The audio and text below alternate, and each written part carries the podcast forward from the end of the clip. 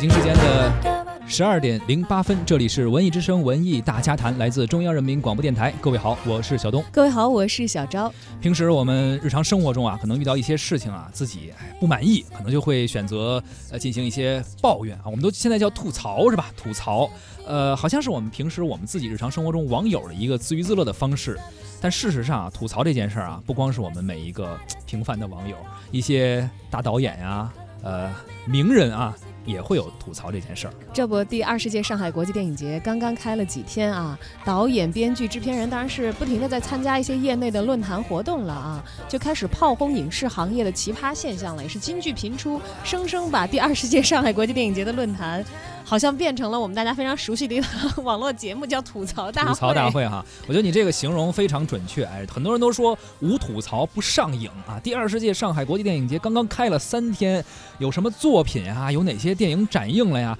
我都没特别搞清楚呢。但是很多金句已经频频出现了，比如说冯小刚导演就说了一句：“垃圾观众造就垃圾电影。”当然，这句话是一个被断章取义之后的一段话啊，它也成为了刷爆朋友圈的一个辣眼的标题。呃，不过真正在上影节论坛上坐着这些业界大咖们究竟说了些什么？对于中国电影的 IP 热现象，我们又该如何的理性分析？导演们心目中的作品的工匠精神又是怎样的？他们之间有哪些关联？今天的热点大家谈，我们就来说说上影节的这些热点，也欢迎您参与到我们的话题讨论啊！可以发送您的文字信息到文艺之声的微。信公众号来说一说你心目中那些好看的中国的电影啊，他们应该具有哪些品质？其实记得在去年的上一节这个腾讯的论坛里，这个李安的发言就曾经刷爆过社交媒体啊。今年呢几位业界人士也在论坛上制造了足够多的刷屏的金句，首当其冲就是老炮儿小钢炮冯小刚了。是，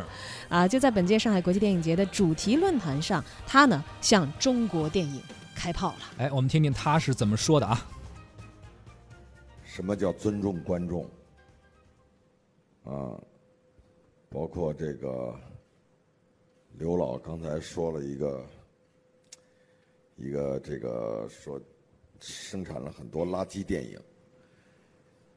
这也是观众最爱说的话。那是不是也因为有很多垃圾观众，才形成了有这么多垃圾电影？我觉得可能冒犯了在座的各位。中国电影现在这么的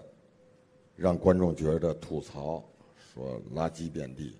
一定是和大批的垃圾观众有关系的，对不对？你如果不去给他捧这场，他就没有这生存的空间。那制片人他也就不去制作这垃圾电影，而往往垃圾电影票房还很高。观众应该是导演的一个对手，在我看来。就是我怎么能够去征服你，啊，用我最大的诚意把这件事做好，我认为这个是对观众的一个最大的尊重。如果我们没办法去猜观众想看什么，因为观众是由一个一个一个一个具体的人组成的。我们台上坐的这五位，你说我尊重你，我给你拍了一电影《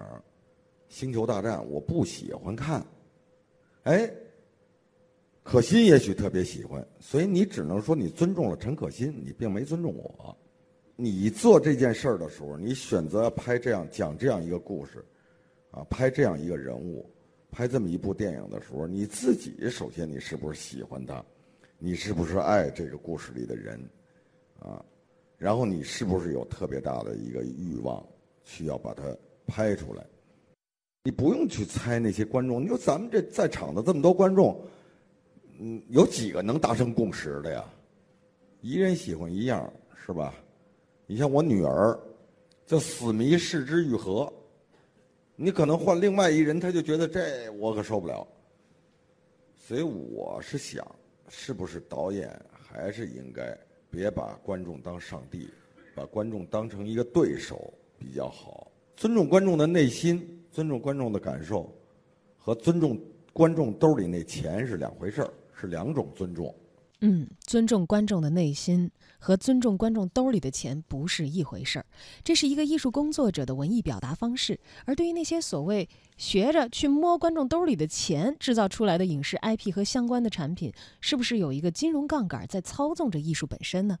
面对这一趴的问题，中国艺术研究院当代批评中心的主任孙家山给文艺大家谈投送了一段短评。呃，我国当前呃影视领域存在的最大的问题呢，就是由于呃金融杠杆的。过度撬动，而然后带来了呃我国影视领域的这种内容生产上的劣币驱逐良币。就以最近呃引起特别大争议的呃深夜食堂为例，呃它就是这样一个典型的例子。尽管呢就是它的口碑特别差，然后比如说网上一些网友的说说要把这个深夜食堂的那个呃豆瓣评分拉到一分，引起了特别大的那个非议。但就是这样一部作品呢，却带来了它的出品方的资本业绩上的那个大幅提升。这背后的突出问题呢，这也是我国当前影视领域的的一个缩影。就是这种商业上的成功，并没有带来文化上的成功；资本上的成功呢，并没有带来这个行业内在品质的提升。金融杠杆所带来的这种呃劣币驱逐良币效应，就在于只要完成了呃资本的保值增值，呃，然后对于内容的内在品质并没有明确要求。这样的话，直接恶果就是我国影影视领域呢，就追求短平快啊，这种粗制滥造、一般的内容或者说差的内容，一样可以获得这种呃经济上的成功，而完成那个金融杠杆的那初衷。呃，但是这里面呢，需要澄清一个问题，就是比如说像这届上海电影节上，呃，冯小刚导演啊，小钢炮就明确提出啊，就是所有 IP 都是个屁，呃，就是这种非常犀利的言论。但是我们还是要保持足够的清醒和冷静，因为 IP 模式本身呢是没有原罪的。比如说像好莱坞的呃钢铁侠、呃复仇者联盟，实际上都是非常典型的 IP 作品啊，都是来自于呃漫威的漫威宇宙，呃是根据他的那个一系列漫画改编而来。呃，包括像大名鼎鼎的纸牌屋，呃，它也是由英国的呃纸牌屋，然后改编成呃我们今天所熟悉的这个呃美国版的纸牌屋。呃，就是说这种好的 IP 模式的话，确实是可以带来不同媒介形态上的跨门类的呃影视作品的改编，然后呃保证内容品质的同时呢，然后获得呃商业意义上的成功。呃，但是由于我国呃这种文化娱乐工业首先是发展不平衡，然后而且整体水平比较低，呃，所以呃在这种那个。我国就是语境下的 IP 模式呢，就是确实带来了很多的问题啊，就是也引起了非常多的非议。呃，但这背后的根源呢，还是说那个呃，我国文化娱乐工业整整体水平低下所导致这么一个结果。呃，而且的话，就是刚才讲到，就是这个呃劣币驱逐良币，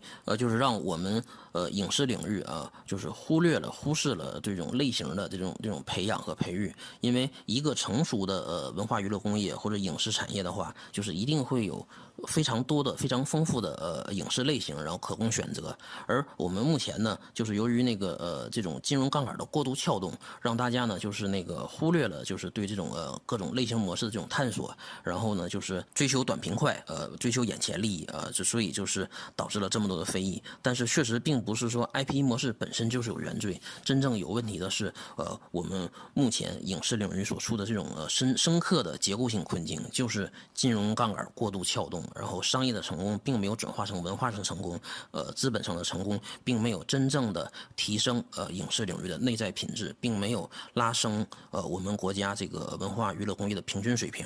资本上的成功并没有拉动内容上的成功。如果资本没有拉升文化产业、影视产业的平均水平，那么从某种程度上来说，其实工业化生产的影视作品就没有达到观众所期待的水准。而越是这样，其实行业也就会越加珍惜那些像手工作坊一般的认真和坚守啊。我们都希望能够看到用心去打磨出的作品。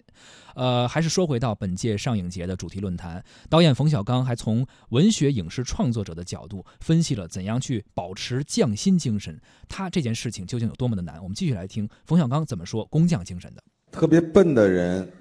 做一件事儿的时候，就不会去想走捷径。温故一九四二的时候呢，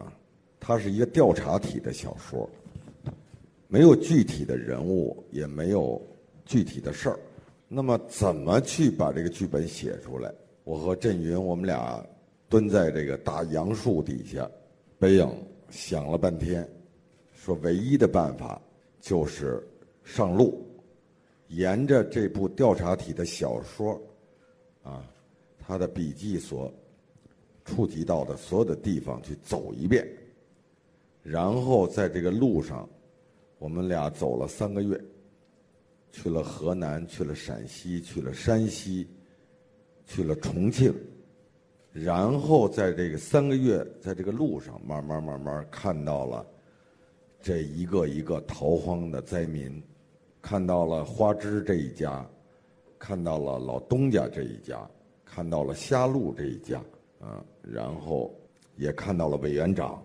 啊，也见到了白修德，所以这个郑云是用了一个最笨的办法来写出来的这个剧本。但是大部分作者、编剧现在都是用最聪明的办法在做这件事儿。最聪明的做法可能是抄了近道，但是啊，他不可能做出特别好的东西来、结实的东西来。很多作家觉得写剧本有点丢姿势，写小说长姿势，所以呢，很多作家是说：“你把我的小说版权买走，你爱找谁写谁写。”我是不写剧本的，这个振云不是这样，振云是一定要自己改编这个小说啊。当然，他主要目的就是说这钱还是得自己挣了哈。那么，我接触的很多很有名的作家啊、编剧，他们在跟你签合同的时候都说我就改一稿。那振云，我问他。您给我们改几稿？他说我没有那么大的自信和本事，一个剧本只改一稿就可以。所以你像《手机》《一九四二》和《我不是潘金莲》这三部电影，每一部他改动的，因为这个三个电影也，呃，《一九四二》和《我不是潘金莲》也都经历了很多的波折，都是数年。啊，反复的去公关，想办法让这东西能拍，所以在这个每一个剧本都，一九四二长达十几年，将近二十年的时间，那个我不是潘金莲也有四五年的时间，确实是改了无数遍。啊，我说行了，老刘可以了，不行不行，我我我我我觉得还得动动，还得动动。我觉得这个是不是就是所谓说的工匠精神啊？就是认真，自己不会做的事儿没做好是情有可原的，自己会做的事儿没有做好，我觉得是不能原谅的。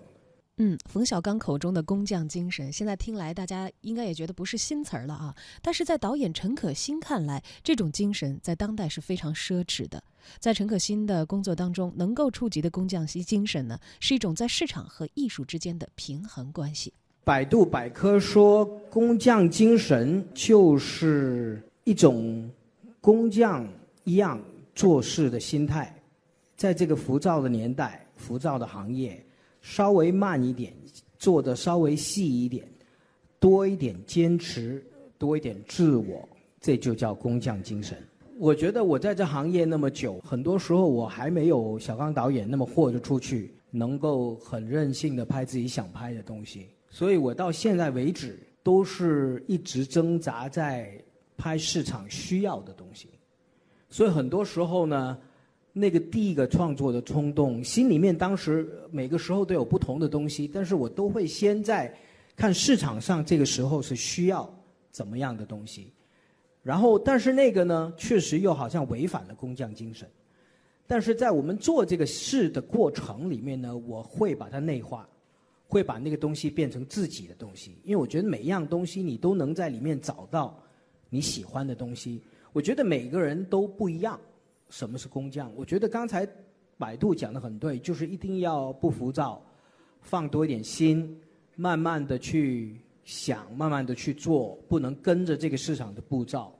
所以很多时候呢，我也会用这个方法。所以结果呢，就是市场流行什么，我用心去做，结果做完出来，市场已经跑了，已经过气了，那个东西已经过了潮流了。但是我觉得还是必须得找到自己喜欢的点。因为要是我们不喜欢，其实呢是做不好的。只要做不好，就不能称为工匠。我觉得这个对我来讲是最，对每个人都有不同的解读。对我来讲，那个是最简单的，就是必须把那个事情在主观的意愿来讲，我能做得好。那我个人来讲，我能做得好呢？因为我不是一个技术型的导演，我只能把故事讲好，把人物说好。那我要把故事讲好，人物说好，只要我爱上这个东西，喜欢上这个东西，所以我就不停的是在整个市场上的大潮流里面，不停的使到自己更年轻，能够跟现在的观众能够接轨，去找到自己在他们的价值观里面我喜欢的东西。这个是我个人对工匠精神的一个应付，跟市场之间平衡的一个应付的方法。哎，我们听到的是陈可辛导演说工匠精神啊，呃，其实呢，在现场的时候呢，学者戴锦华也说了，从二十世纪初的开始，很多电视剧我们越看越骂，很多电影也是越骂越看。他在现场也发表了自己的观点。对于我来说，电影首先是艺术，这个话好像很落伍。啊，我记得以前呃这么多年来讲课的时候，经常会喜欢这么开始说，问学生什么是电影。呃，此前很少有人能够马上回答。最近这个回答很快就出现，叫产业，就是所有的人都知道了电影是产业，呃，可是好像大家越来越忘记了电影是艺术，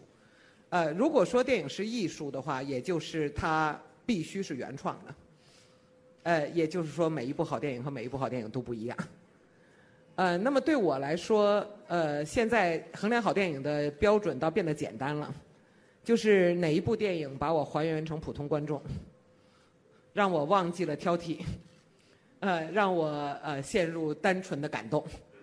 这样的电影是一定得给他写一篇以上的文章的。只是这样的电影越来越少了，啊，在世界范围之内，所以我以为呃工匠精神我就不像陈导哈，不用去查百度百科了，因为两周以前在北大的课堂上，我们有同学做了专题报告，研究。工匠精神这个在中国的网络当中出现率前十的关键词，当然研究的结果就发现，每个人使用这个字的时候都在讲不一样的事情。那么突然出现在我们论坛，而且是主主论坛的这个标题上，呃，我也就跟陈导一样，只好坐下来做做功课哈，和思考一下这个十大流行词放在这儿想说什么。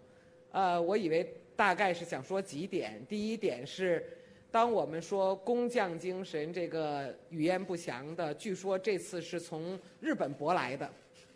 呃，这个词的时候，我想大概我们首先说一件事是，制作者与他制作对象之间有一份朴素的爱。呃，我想今天让一个工地搬砖的工人去爱搬砖是无耻的，但是要求一个电影人爱电影，我想是必须的。可是今天中国电影业到了这个程度，如此多的从业人员，有多少人是真的爱电影？所以我觉得是一个很低的要求，又是个很高的标准，就是有一份朴素的爱，有一份当年李汉祥说“拍了拍死你不拍引死你”，嗯，这个奥逊威尔斯说这是发明电影是发明给成年人的最好的玩具。呃，而我更喜欢说，今天电影仍然是一个朝向世界、朝向人类的。